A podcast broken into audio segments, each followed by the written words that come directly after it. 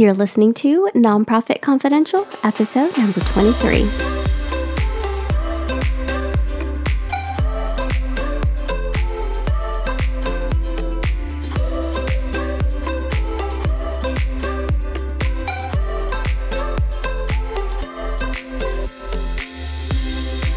Hey there, welcome back to Nonprofit Confidential. I'm your host, Sheila Nimishakavi, the founder of Third Suite. I've worked in the nonprofit field for 12 years and counting. My experience runs the gamut from grassroots to multi million dollar nonprofit organizations. My mission through my company and the courses and consulting services that we offer is to leverage that expertise in nonprofit administration and fundraising so that you have the tools to build exceptional nonprofit organizations. Not good, not great, exceptional. I'm so passionate about the work that we do because I know every single day nonprofit organizations are changing lives. You are changing lives. On this podcast, I share actionable advice and inspiring interviews so that you have the knowledge, skills, and confidence to get out there and create real change. Today's episode is for my introverts. This topic is near and dear to my heart because I am unapologetically an introvert.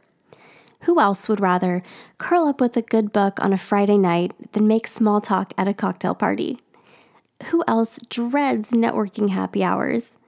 If you're shaking your head right now, then you are my people. By the way, I'm 100% certain that the person who invented the networking happy hour was an extrovert. So, yeah, I'm a complete introvert, but let's be real fundraising is an extrovert's game. And if we want to raise money, we have to play to our strengths. I got started in fundraising with grant writing. Talk about an introvert's dream job, right? But eventually, to move up in my career, I had to take on more frontline fundraising tasks, and I found that even with grants, there was some stewardship involved in speaking with program officers and trustees.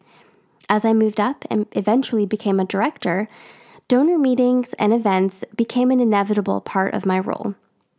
I really struggled with this at first. Being out and about at meetings and events absolutely drained me to the point where I really wasn't good for very much once these events were over. And maybe that would be fine if it's, you know, the end of the day and you're going home, but more often than not, I had donor meetings scheduled after work hours because that's when donors could meet.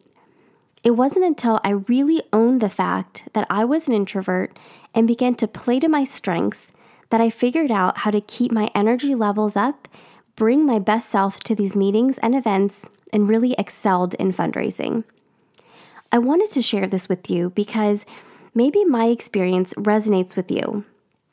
Now, maybe you fell into the fundraising role at your organization, Maybe you started out in programs and worked your way up to becoming the executive director, and now you're the face of the organization. You're responsible for stewarding key donors. Or maybe you're working at a smaller organization and everyone has a role in fundraising. Whatever the case may be, my goal for you is to hone in on your strengths as an introvert and use them to excel in your fundraising. I'm sure you already know this, but just in case, an introvert is generally defined as someone who gets their energy from their alone time. They get recharged when they're alone. An extrovert is defined as someone who gets their energy from being around other people. So, when I, as an introvert, go to a networking event, I can be engaging with others while I'm there, but I'm expending energy to engage with others. Whereas an extrovert can be just as engaging, but is actually gaining energy by interacting with others. But an introverted person is not necessarily shy. For instance, I'm an introvert, but I'm not shy. But there are people who are introverted and shy, and there are people who are extroverted and shy. Introvert versus extrovert just has to do with our energy and how we re- recharge ourselves. When I say fundraising is an extrovert's game, it's because so many of the different fundraising activities involve engaging donors. So, for an introvert, this means we are expending energy. but for an extrovert, they're gaining energy. So when we think about the different fundraising activities, galas, networking lunches, coffee dates with donors, these activities tend to favor the person who gains their energy from being around people.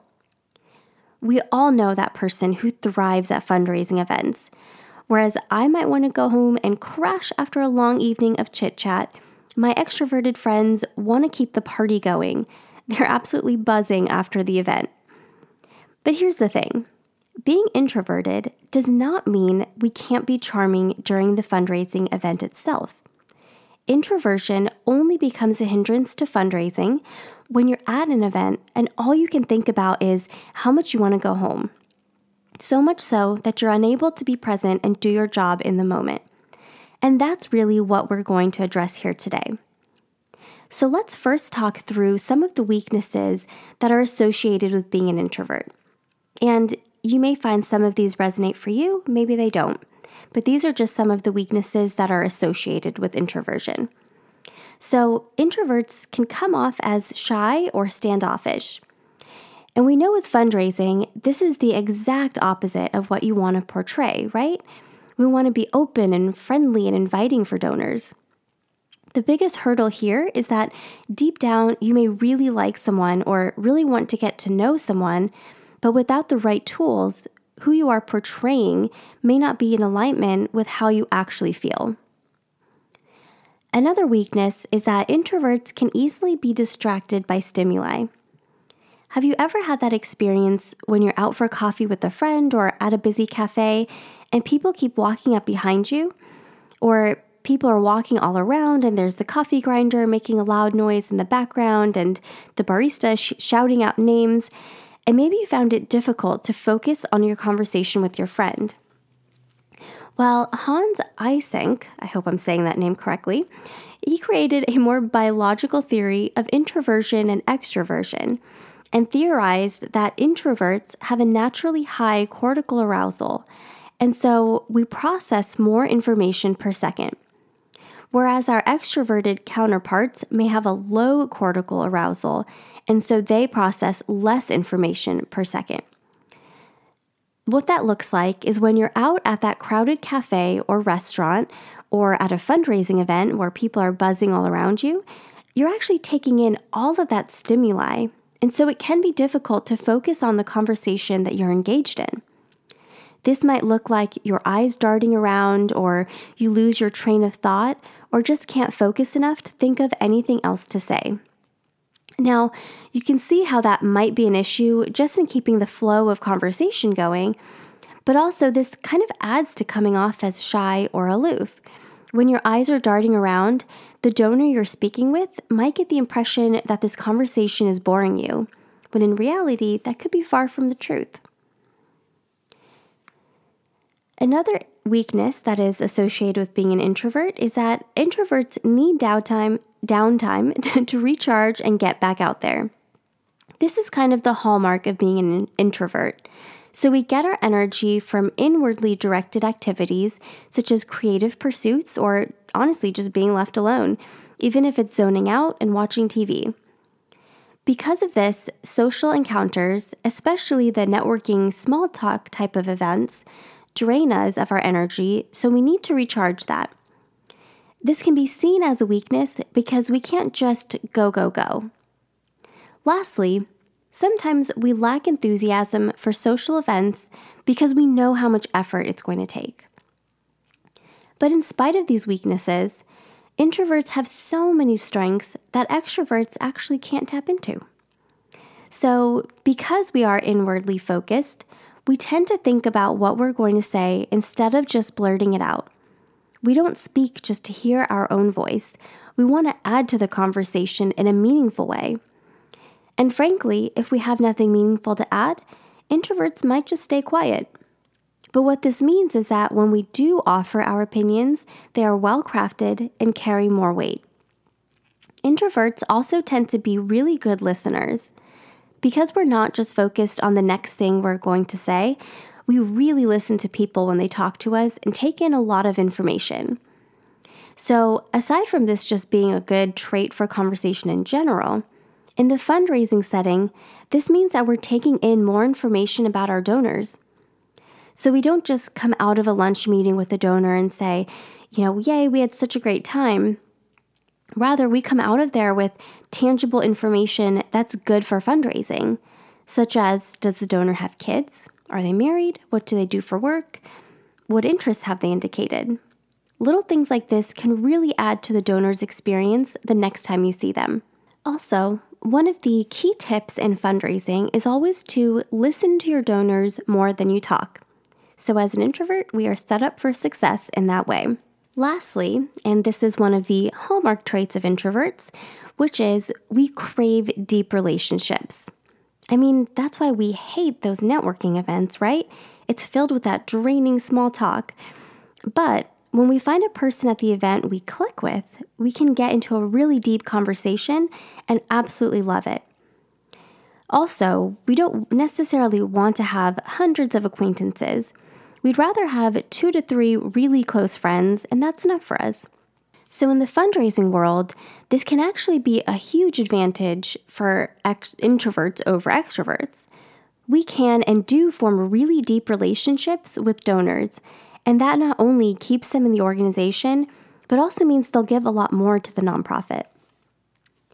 We have so many strengths as introverts, and even though we do have some weaknesses, there are a few tips that I have for compensating for them, or at least diminishing their impact on our abilities as fundraisers.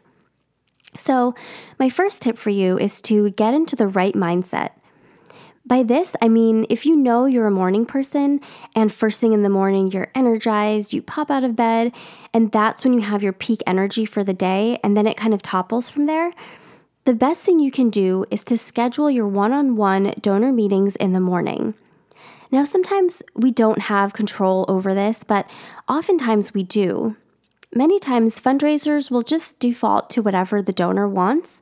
But if you're your best in the morning, make it a point to offer more morning slots than afternoon slots. But let's say there's absolutely no way of getting out of that afternoon donor meeting, even though your energy has just been sucked out of you after a day in the office. What can you do? Here, I would advise you to actually find an energizing activity and keep it in your back pocket for such situations. For instance, if taking a moment to walk outside alone helps you get into the right mindset, build that time into your schedule. So, right before you go to that donor meeting, you have a little bit of alone time to recharge. Or maybe have lunch alone somewhere. If you can figure out just a quick 20 to 30 minute recharging activity you can easily build into your schedule, that will really help you become available for donors whenever they have time to chat with you. Next, let's talk about how to handle that dreaded small talk. Even though small talk seems so trivial, small talk can be incredibly draining for introverts. I mean, we want to talk about the issues. We want to talk about what we're passionate about, but of course, it's not always appropriate to just dive in when you're just meeting someone for the first time.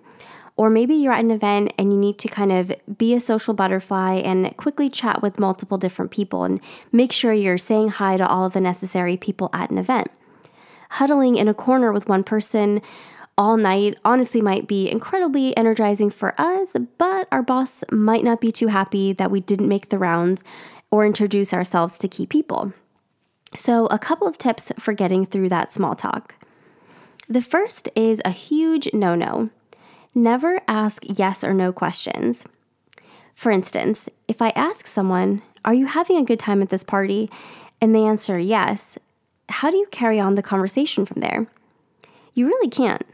Then you have to think of another question or another tangent for the conversation. But if I say something like, Wow, this band is really good, what kind of music do you listen to? Now we can learn more about the person we're speaking with, and their answers will lead to more questions that will organically keep the conversation going.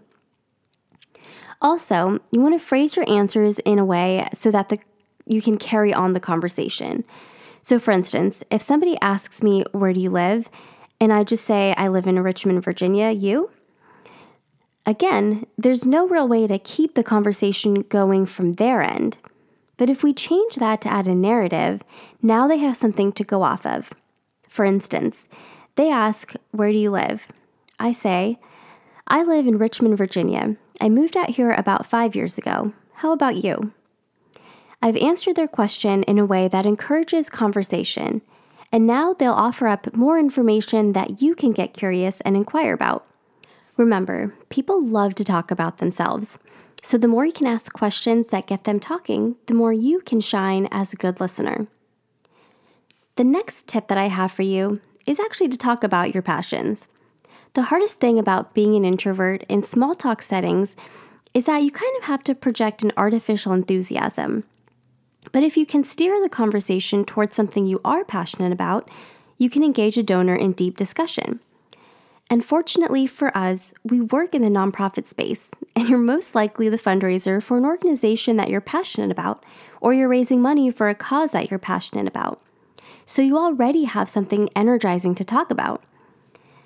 You can even ask a simple question How did you get involved with our organization?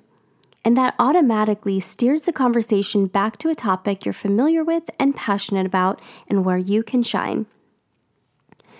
Now, I'm going to switch gears and talk a little bit about how to handle external stimuli. So, earlier I talked about how introverts have that high cortical arousal, meaning we take in a lot of stimuli and can get overloaded when there's a lot going on. Again, when you have the ability to control the setting for your donor meetings, I suggest either meeting at your office if it's quiet or finding a quiet, low stimulus location for you to meet. But if that's not possible, one way to ignore all of that other stimuli is to really focus on the conversation at hand and look into a person's eyes when you speak to them. And just be really conscious about it. I know it's kind of common sense to do that, but when you take in so much stimuli, you kind of have to really focus your attention on doing that. And this is not only a sign that you're engaged in the conversation, but it also keeps your attention in one spot so you're less likely to take in all of the stimuli around you. Another good practice to limit the amount of stimuli that you're aware of is, of course, to practice mindfulness. I'm a huge proponent of this, so I know you've heard me talk about it before if you listen to this podcast. But mindfulness meditations essentially help you separate yourself from your thoughts. So it can kind of help you recognize when you're not focusing on the conversation and are getting distracted by all of that other stimuli around you. And once you've recognized that, you can shift your attention to focus on the conversation. Another tip is to get to the meeting or event really early. Getting to a donor meeting or event early allows you to find a spot to sit that will limit the stimuli, which is great. But it also gets rid of that anxiety of being late, which can render you less able to show up in an energized way.